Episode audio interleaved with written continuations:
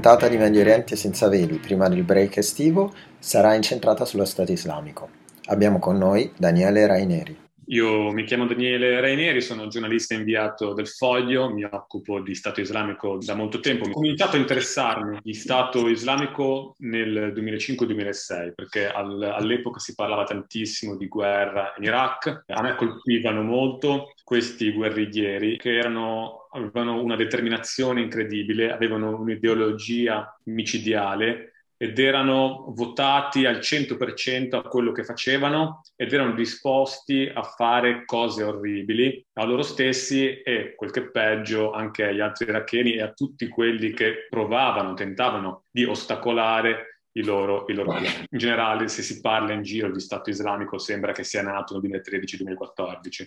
In realtà lo Stato islamico è nato ancora prima dell'invasione in Iraq, soltanto non aveva questo nome che ha preso poi nel 2006. Lo Stato islamico ha preso questo nome, ISIS, Iraq e Sham, dove Sham sta per Levante, soltanto tra l'aprile del 2013 e il giugno del 2014. Islamico dell'Iraq, Daula, l'Islamia, l'Iraq, e poi eh, ha aggiunto Asham, quindi è diventato ISIS, per gli arabi che combattevano contro l'ISIS è diventato Daesh perché appunto prende le iniziali Daula, l'Islamia, Iraq, Sham, è diventato Daesh anche perché ha un'assonanza con il verbo che in arabo vuol dire schiacciare col piede, schiacciare col tallone, quindi era un modo per dire questi sono dei mh, totalitaristi, oppressori, sono dei fanatici che ti schiacciano sotto i loro, i loro scarponi. E, e però questa cosa poi è finita subito un anno dopo, perché come sappiamo hanno dichiarato lo Stato islamico, Stato islamico in generale, perché non aveva più senso dare una connotazione geografica, perché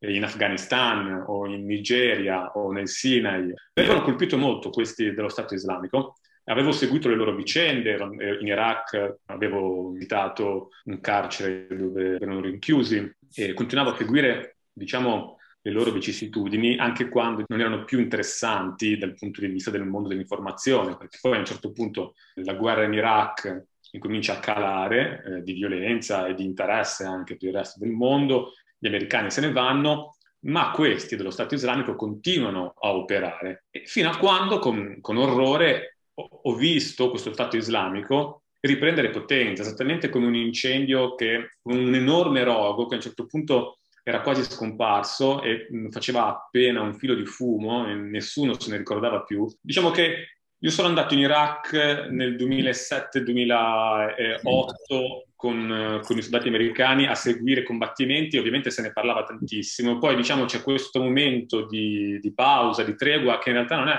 è una pausa per noi, ma poi là gli attacchi continuano, perché è una cosa che per esempio sfugge è che nei periodi di, di bassa, nei periodi di magra, lo Stato islamico comunque compie decine di attacchi ogni, ogni mese. E quindi magari noi crediamo che non, che non, ci sia più, noi nel senso l'opinione pubblica in Italia, in Europa o in Occidente, ma in realtà continua a esserci, continua, continua a operare. Per loro, loro hanno molto questo senso di continuità, proprio questo senso di continuità che aiuta molto anche quello dello Stato islamico a, ad andare avanti, perché dicono, beh, adesso vediamo le, le, cose per noi vanno male, ma ci sono già andate molto male in passato e poi siamo risorti più forti di prima. Quindi non importa anche se adesso, nel 2021, non siamo più forti come eravamo nel 2015-2016, probabilmente risorgeremo dalle, dalle nostre ceneri, almeno questa è la loro speranza.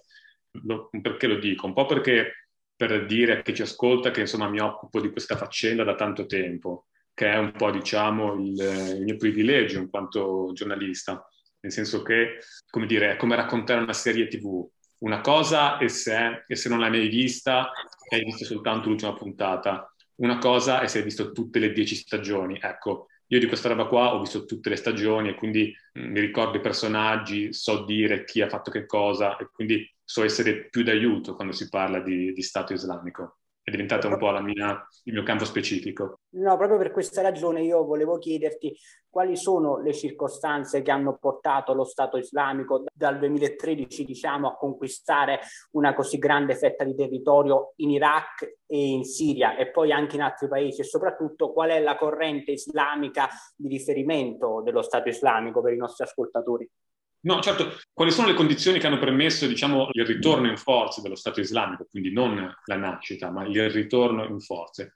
Lo Stato islamico è come, è come l'herpes, che è un, è un, virus che è sempre presente ormai nel, nel, corpo, nel corpo, umano, l'herpes sulle labbra. Non, noi non siamo contagiati dall'herpes, l'herpes è sempre lì, ma nei momenti di particolare debolezza dell'organismo, per esempio dati da stress o da malattie, spunta fuori Ecco, la stessa cosa vale per l'ISIS, che è sempre lì, ma nei momenti di particolare debolezza di uno Stato, di un governo, di una regione, spunta fuori e, e prova con violenza, con brutalità, in modo aggressivo a prendere il sopravvento. È quello che è successo quando nel 2011 si sono verificate un po' di circostanze che andavano a vantaggio dello Stato islamico.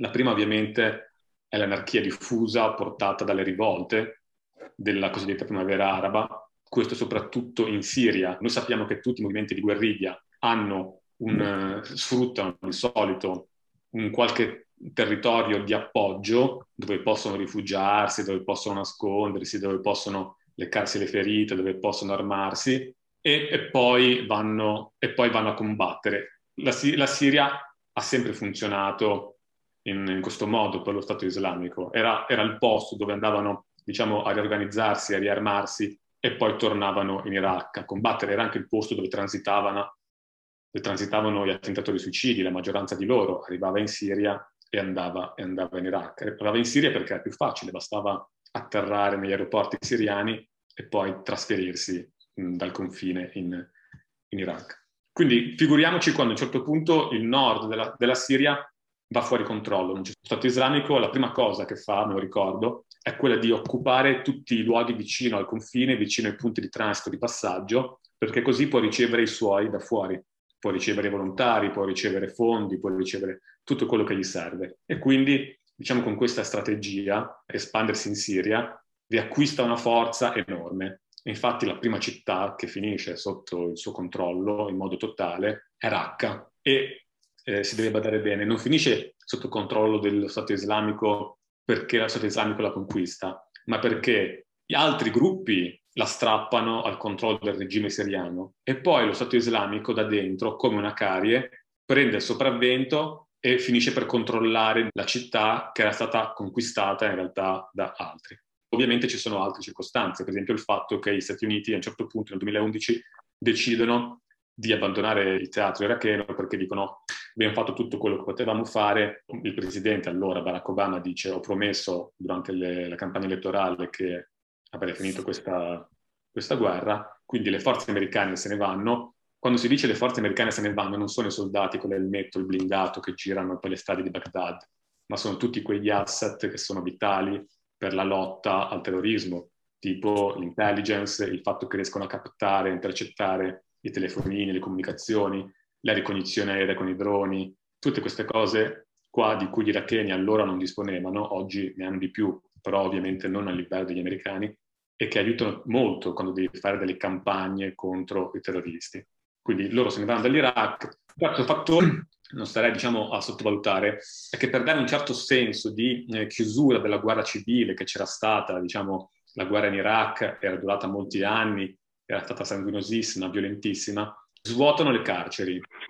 Quindi eh, tantissimi eh, guerriglieri dello Stato islamico, dopo aver passato anni in prigione, vengono rimessi in libertà. Che poi è la ragione per cui adesso invece vediamo questi processi sommari in Iraq, processi che durano 20 minuti e si concludono con la condanna a morte e l'impiccagione dopo pochi mesi dei prigionieri. Che è una cosa inumana, ma l'Iraq non vuole fare due volte lo stesso errore e quindi adesso preferiscono uccidere un innocente piuttosto che correre il rischio di tenersi a tempo indeterminato questi fanatici prima o poi escono. La domanda su a quale corrente aderiscono quelli dello Stato islamico, come, come forse chi ci ascolta sa già, c'è una corrente particolarmente rigida del, dell'Islam, che è quella dei salafiti, interpretano in modo molto letterale le, le sacre scritture e la, e la religione, che però si divide in due grandi campi si divide nel campo dei salafiti quietisti, ossia quelli che accettano il mondo così com'è e quindi, de- perché l'ha fatto Dio, accettano l'ordine del cosmo che Allah ha consegnato, ha consegnato loro.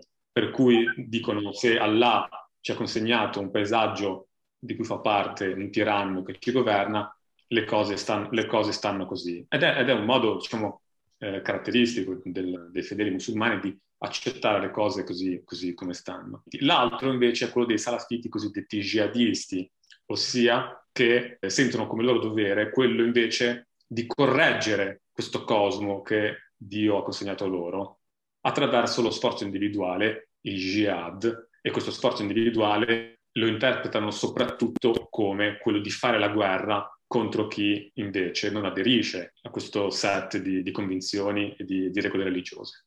Quindi ci sono i quietisti e invece che accettano le cose così come stanno. Per esempio a Bengasi ci sono molti salafiti che accettano Haftar perché dicono è così.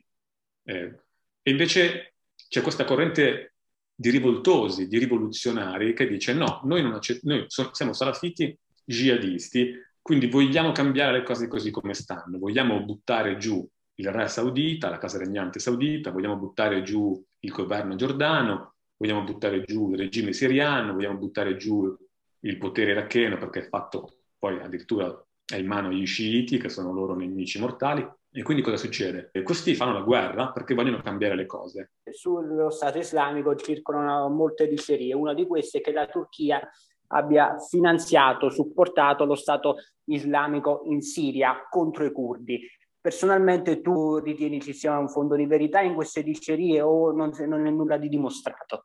No, non penso che sia una, una cosa, non penso, non penso, che sia vero. Si sente spesso dire che questo Stato, questo altro governo, insomma, aiutano lo Stato, lo Stato islamico. Lo Stato islamico è come se fosse un fenomeno naturale, un grande incendio, un'inondazione, un terremoto. Se succede nel territorio del nemico, diciamo che ci sono molti governi che sotto sotto si fregano le mani e dicono bene, il nostro nemico sta soffrendo. Ma quando si dice che la Turchia ha specificamente, materialmente aiutato lo Stato islamico, secondo me non si dice il vero. E lo, lo Stato islamico vuole uccidere Erdogan e lo considera un nemico mortale lo considera un traditore della religione musulmana.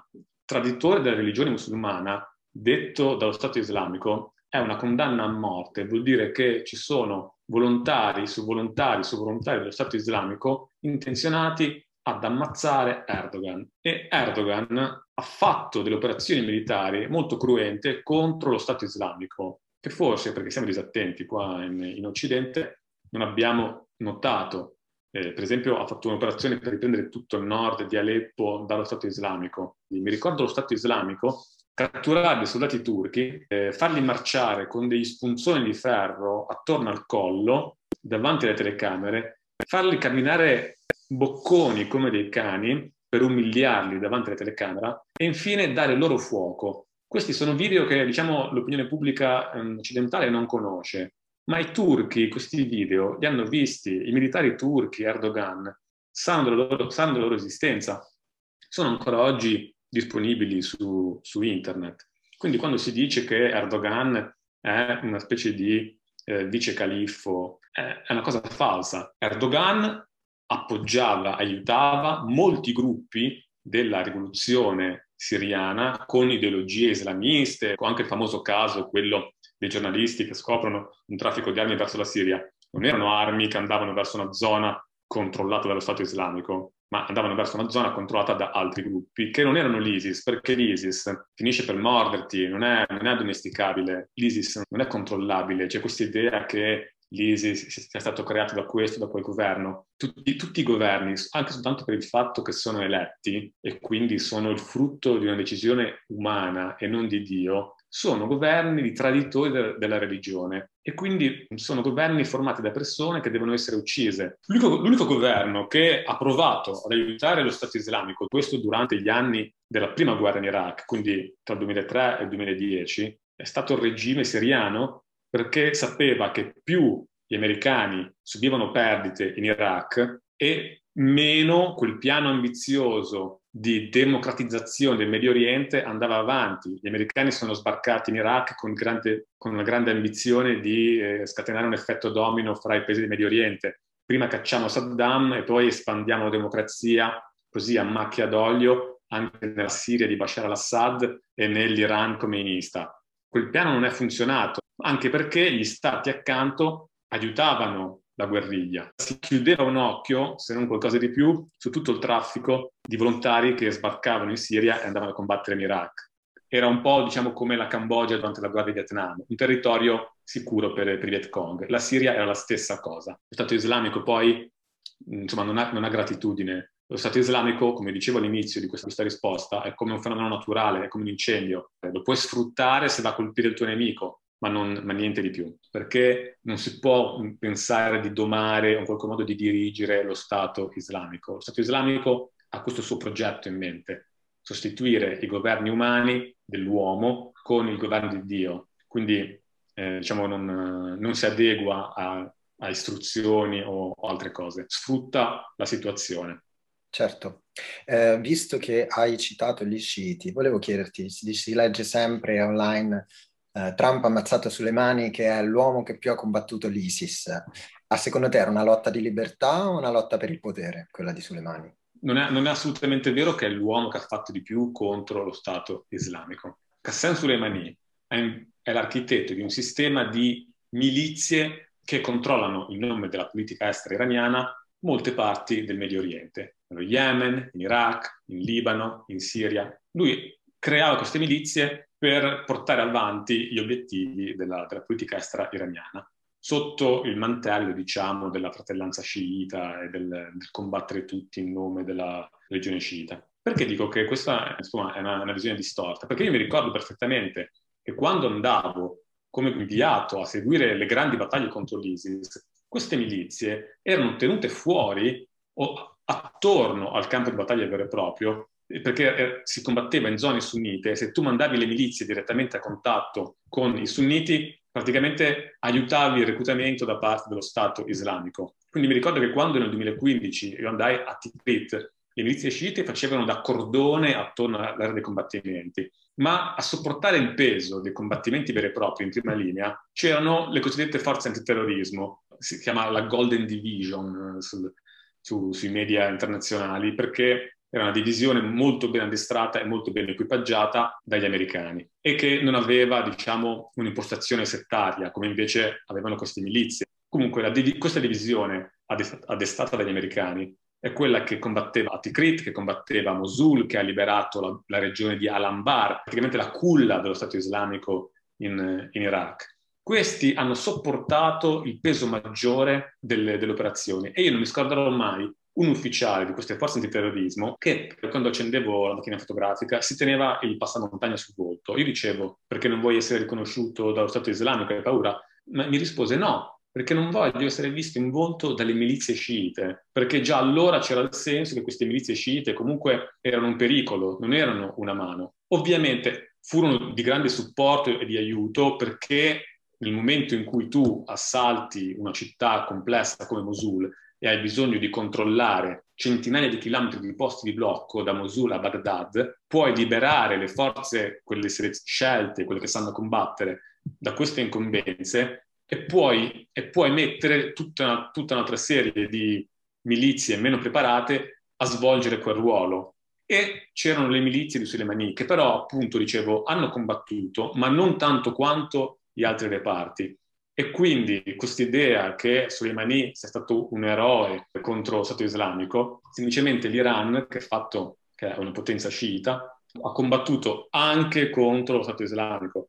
Ma ci, ma ci, mancherebbe ancora, visto che tutto il mondo, senza esclusione, ha combattuto contro lo Stato islamico. I curdi hanno combattuto, eh, i turchi hanno combattuto, i russi hanno combattuto, gli americani hanno combattuto, tutti, persino gli italiani. Io mi ricordo un, eh, dei soldati iracheni con il patch degli incursioni del Colmoskin a Mosul perché erano stati addestrati dagli italiani e orgogliosamente ti mostravano il Colmoskin, che sono una forza scelta di paracadutisti. E quindi, insomma, nessuno si è tirato indietro da questa campagna internazionale contro lo Stato islamico. Quelli che possono reclamare, diciamo, il titolo di forza più decisiva contro lo Stato islamico sono i curdi, che hanno che hanno riconquistato una zona enorme del Medio Oriente, hanno, hanno strappata indietro dalle mani dello Stato islamico una zona enorme che dal confine turco giù lungo tutta la valle dell'Eufrate fino al confine iracheno. Ecco, quella fu una campagna che è stata sottovalutata. Loro hanno il titolo di combattenti anti-ISIS grazie alla tecnologia americana. Gli americani avevano, hanno queste bombe guidate per cui possono distruggere una singola macchina su una singola strada e così curdi a terra e americani in aria hanno, hanno sradicato da molte zone l'ISIS. Daniele, molte volte i giornali italiani utilizzano i termini Daesh, ISIS, Stato islamico in modo intercambiabile. Puoi fare chiarezza su questi termini?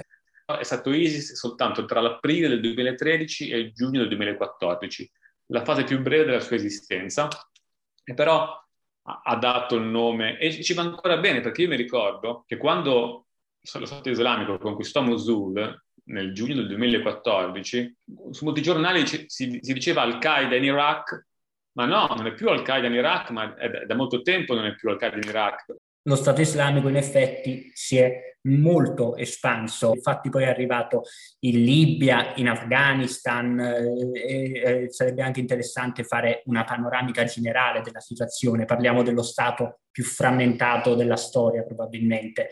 E, e, un'altra cosa interessante è che proprio per questo suo imperialismo spinto è entrato spesso in conflitto con altri gruppi radicali islamici. Penso ad esempio ai talebani con cui ci sono stati scontri anche parecchio feroci. Potresti spiegare agli ascoltatori, eh, agli ascoltatori la natura di questa faida tra estremisti? Dietro ci sono semplici giochi di potere o anche delle motivazioni dottrinali? Allora, lo Stato islamico, come sappiamo adesso, è in declino in Iraq, o meglio, diciamo, sta tenendo il suo livello, ma non riesce, non riesce ad, ad, aumentare, ad accrescere. Per ora è abbastanza forte in Siria, nella parte centrale, ha conquistato, diciamo, questa, questa zona arida e spadroneggia, e quindi si teme che da lì prima o poi ricomincerà a fare operazioni che saranno di nuovo visibili anche per chi segue in modo convenzionale le notizie e non in modo specifico. Voglio dire, a Natale hanno messo una bomba contro un autobus che portava soldati siriani in licenza e ne hanno ammazzati 40. Quindi, insomma, solo che eravamo distratti da altre cose, il cenone, il Covid-19, le restrizioni, spondare, quindi queste notizie estere scivolano senza, senza catturare l'attenzione. E dicevo, quindi in Siria e in Iraq sono in questa situazione di stallo è fortissimo in Africa, è proprio fortissimo in Africa, sta andando alla grande e infatti durante il mese di Ramadan, quando per tradizione lo Stato islamico è un po' come il Festival di Sanremo, cioè, ci si riuniscono tutti lì, ci sono le foto, eccetera. Quando lo Stato islamico fa uscire dei set di foto da ogni divisione sparsa in giro per il mondo, le foto che riguardavano lo Stato islamico in Africa erano numerosissime, erano tantissime, c'erano i raduni più grossi, insomma si vede proprio che lì è forte. Per anni è riuscito a infestare alcune valli remote, molto difficili da raggiungere, molto impervie, quindi è difficile combattere lì, nel sud del, dell'Afghanistan, al confine con il Pakistan. E sono pakistani moltissimi dello Stato islamico in, in Afghanistan. Però i talebani, i talebani che sono questo movimento guerrigliero molto estremista islamico, sono in lotta contro lo Stato islamico e quindi c'è questa lotta fratricida a terra fra talebani e Stato islamico. Lo Stato islamico, diciamo, è, è molto rattrappito, è molto, diciamo, così sulla difensiva, non, non si sta espandendo, non, non, si sta, non, c'è questo, non c'è questa ascesa come abbiamo visto nel 2013 in Iraq e in Siria. Gli Stati Uniti stanno per lasciare l'Afghanistan e assieme a loro tutti i contingenti NATO. Gli Stati Uniti hanno soltanto 2.500 uomini a Kabul, però sono gli uomini che fanno da spia dorsale alle operazioni antiterrorismo, perché ci sono le forze speciali, i droni, l'intelligence che capta tutte le telefonate, le comunicazioni radio, sono, que- sono quelli che raccolgono informazioni di qualità. Tutta questa tecnologia anti- antiguerriglia se ne va. E quindi si teme che a cavallo tra Afghanistan e Pakistan lo Stato islamico inizierà di nuovo la sua ascesa, perché lo Stato islamico è così. Se tieni il piede sulla sua gola, sta fermo, appena lo togli si rialza e incomincia. L'abbiamo già visto in, in tante occasioni precedenti. Abbiamo visto un attentato terribile a Kabul contro una scuola di bambini Hazara, che è una minoranza sciita, e quindi è come fumo negli occhi per lo Stato islamico e loro hanno, hanno messo delle bombe contro dei bambini, tanto, tanto, per capire il livello di fanatismo. Cioè, gente che scomunica i talebani perché ai loro occhi sono, si sono allontanati dalla, dalla religione islamica. Perché si fanno la lotta? Perché lo Stato islamico non prevede altro all'infuori di sé. Lo Stato islamico non vede, non accetta altri gruppi. Infatti fa un po' ridere quando si dice, quando si sente sui notiziari un gruppo affiliato allo Stato islamico. Non ci sono gruppi affiliati allo Stato islamico, c'è lo Stato islamico. In Afghanistan lo Stato islamico dice che i talebani fanno una lotta nazionale, che quindi è sbagliata, e che si fanno aiutare dall'intelligence pakistana, che è una cosa vera, che però ovviamente dal punto di vista dello Stato islamico è accettare l'aiuto di un governo e quindi male, perché l'unico governo accettabile è quello dello Stato islamico, quindi non ci sono altri governi. Gli altri governi sono tagut, i tiranni, il tiranno, loro dicono l'Egitto, Assisi e tagut, la Giordania, Abdullah tagut, l'Arabia Saudita, i Saud, tagut, eh, cioè sono tutti tiranni e vanno combattuti, vanno rovesciati, perché questo è il salafismo rivoluzionario. Daniele, qual è la, la forma attuale dello Stato islamico in Siria e in Iraq? Lo Stato, lo Stato islamico noi ovviamente siamo abituati anche per la presentazione che ne riceviamo dai, dai media a immaginarlo come questi lunghi convogli, queste lunghe parate che attraversano le città e i deserti con le bandiere nere al vento, questi giudizi implacabili in piazza, questi nelle quali vengono decapitati o uccisi con un colpo alla nuca i colpevoli di non aderire a, alle regole islamiche più rigide e, sono tutte, voglio dire, facce vere dello Stato islamico. Ma lo Stato islamico, la sua vera ossatura, quello che, quello che fa andare avanti, è il, questo, tutta la parte dell'iceberg che non si vede, è che è, che è quella di un'organizzazione dedita essenzialmente ad amministrare e a raccogliere e a estorcere denaro e fondi perché sono i fondi che fanno andare avanti questa, questa macchina. Sono, sono, i soldi, è un capitale che si stima sia di centinaia di milioni di dollari che fa andare avanti i combattimenti in Iraq, in Siria, in Afghanistan, perché lo Stato islamico è una macchina burocratica che paga ogni singolo suo combattente in qualsiasi condizioni e se muore va in prigione paga la sua famiglia. Cioè, c'è questo sistema di mantenimento Voglio dire, sì, certo, c'è anche la, c'è, c'è ovviamente, c'è soprattutto la componente di fanatismo ideologico, ma a noi non deve sfuggire il fatto che in certe zone della, dell'Afghanistan o del Sinai il fatto di avere una rendita sicura in soldi è come dire, è un fattore che rende l'arruolamento dello Stato islamico molto appetibile, quindi c'è attenzione. E quindi io, insomma, entro in questo gruppo, mi faccio, mi faccio pagare perché comunque è una scelta vantaggiosa. E lo Stato islamico per alimentare tutti questi stipendi un po' dappertutto si occupa di estrarre denaro in tutti i modi possibili e uno dei modi è l'estorsione. Raccontavo come per esempio in Siria i, le imprese di trasporti che attraversano queste strade in mezzo al deserto devono pagare una tariffa allo Stato islamico, altrimenti i loro camion di trasporti diventano un bersaglio facilissimo. Basta, basta, una persona con una mitragliatrice a, a, rovinarti, a, a rovinarti il business. Per lo Stato islamico questo non è assolutamente un problema, perché sono proprio, è, il software che hanno nelle loro teste, non, hanno, non fanno nessun problema. Quindi loro sono disposti a, fare, a, a toccare qualsiasi livello ineffabile di violenza. Contro delle persone così, ovviamente la sicurezza è scarsa, come c'è zona dell'Iraq, della Siria, paghi e questi soldi vanno ad alimentare, vanno ad alimentare il, su quale sistema finanziario, bancario si reggono, anche informatico, se gli stati attorno sono tutti stati falliti e loro nemmeno li riconoscono?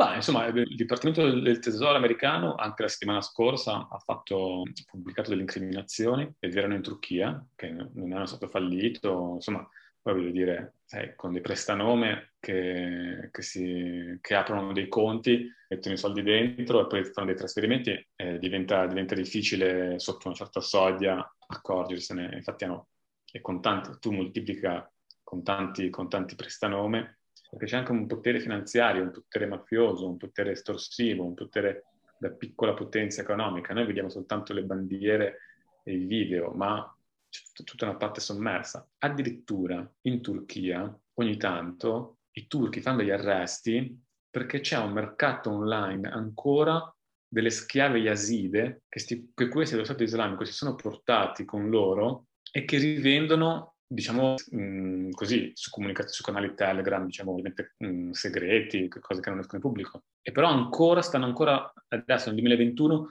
stanno ancora vendendo e rivendendo le schiave yazide che si sono trascinati via eh, con finti documenti che hanno fatto una contrabbandata dopo la caduta di Mosul e dopo la fine dello Stato islamico, territor- la fine territoriale dello Stato islamico in Iraq, che risale ormai al 2017. Ecco, pensate, ci sono ancora ancora questi casi. Quindi figuriamoci l'economia sommersa di, di, di questo mondo, è, è, è, molto, è molto forte. Daniele, per te si potrà mai sconfiggere lo Stato islamico? Come vedi il futuro per queste zone del mondo e di riflesso anche il futuro dell'Europa stessa? In generale io penso, spero che, mh, mm, come dire, che ci sia, che stiamo vedendo anche un grande, un grande cambiamento culturale e che questo cambiamento culturale potrebbe non sono, non sono sicuro che lo, che, lo, che lo, potrà fare. Potrebbe disarmare queste organizzazioni islamiche, nel senso che potrebbero perdere di senso, oppure, versione opposta, invece potrebbero diventare molto forti e potrebbe essere veramente un problema per il futuro dell'Europa, dei paesi europei, della sicurezza, come in parte già stato in questi anni. Cambiamento culturale cosa intendi? Intendo che vediamo, vediamo accanto a noi un'erosione della, della, nostra stessa cultura. Vediamo i precetti della Chiesa Cattolica. Noi siamo un paese profondamente cattolico, siamo la, la culla, cioè siamo il, paese centrale della, della, religione, della religione cattolica eppure in quanti seguono e aderiscono alla religione cattolica come si dovrebbe, nel senso perché ci sono dei precetti, ci sono sono delle regole. Quanti? Una minoranza esigua, perché c'è un, come un senso di progressivo sbiadimento della forza della religione cattolica nel nostro paese.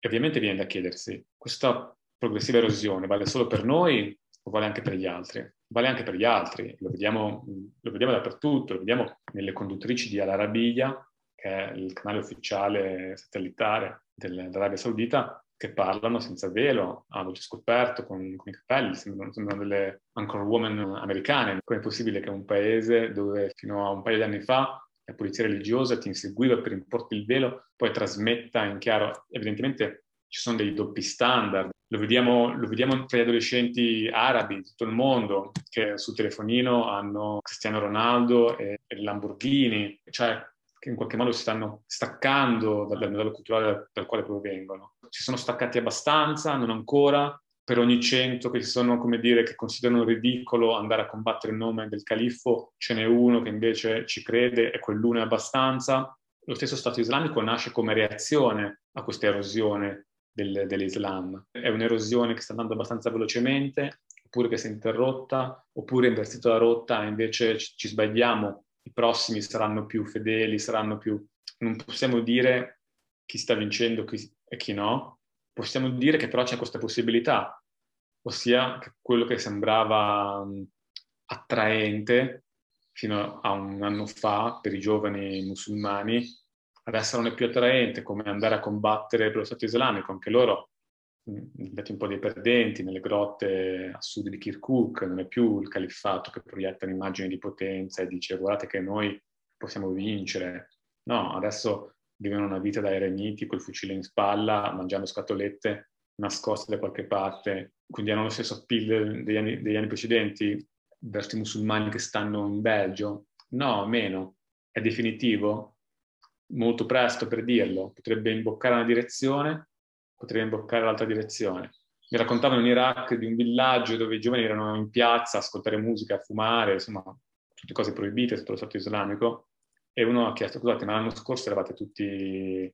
Cioè, già ascoltare musica, la musica può essere soltanto con le voci umane per lo Stato islamico, non una musica, diciamo, normale. Fumare anche è proibito. Ecco, già soltanto questo, uno, un gruppo terroristico che vuole sradicare il fumo del Medio Oriente ti fa capire quanto l'utopia veramente sia. E i giovani hanno risposto, beh, ma questo era l'anno scorso, adesso è diverso.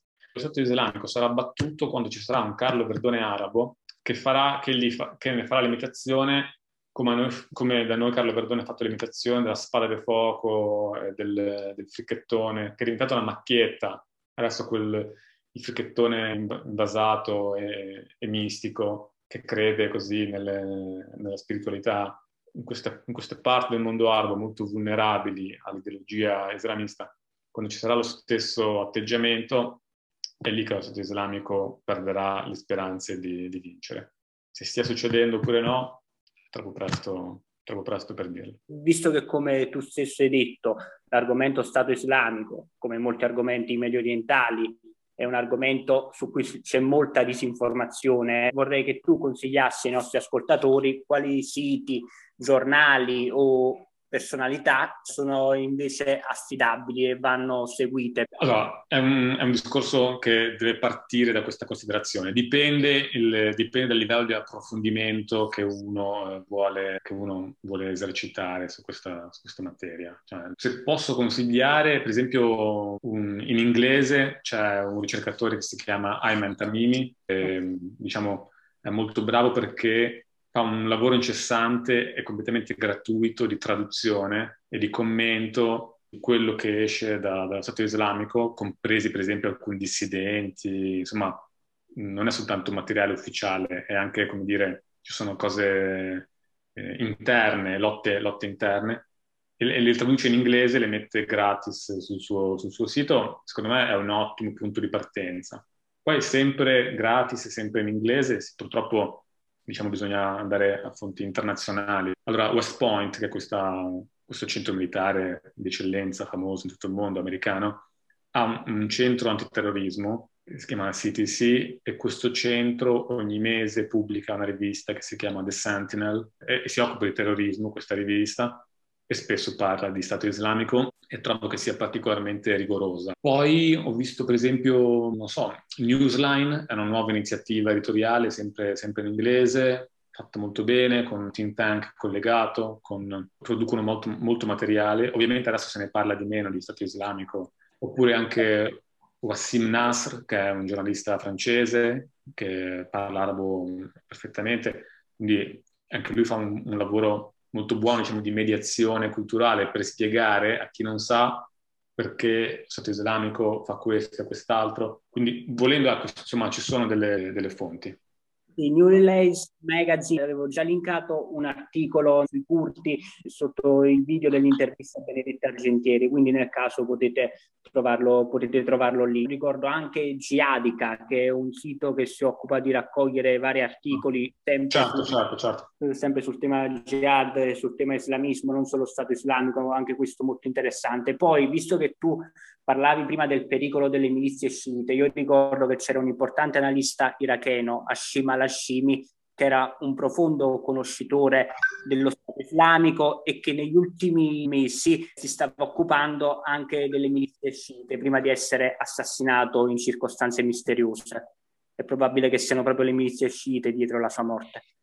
Sì, io conoscevo Shamal Hashimi, l'avevo conosciuto a Baghdad, era uno dei migliori conoscitori di Stato islamico, però aveva una visione molto lucida sullo stato delle cose in Iraq, quindi rimproverava diciamo, le milizie, questo loro continuo interferire, questa loro presa, e, qui, e, quindi gli hanno fatto fare la sorte che hanno fatto fare a, tanti altri testimoni iracheni e lo hanno ucciso. Queste volte ci concentriamo sullo Stato islamico e non vediamo il resto che succede. Il problema degli omicidi fatti in Libano da Hezbollah o fatti in Iraq dalle milizie irachene è un problema enorme. Daniele, ti ringraziamo per il tuo preziosissimo contributo. Questa è stata la terza puntata del Focus sulla Siria e l'ultima puntata di Medio Oriente senza veli prima del break estivo. Ci rivediamo a settembre.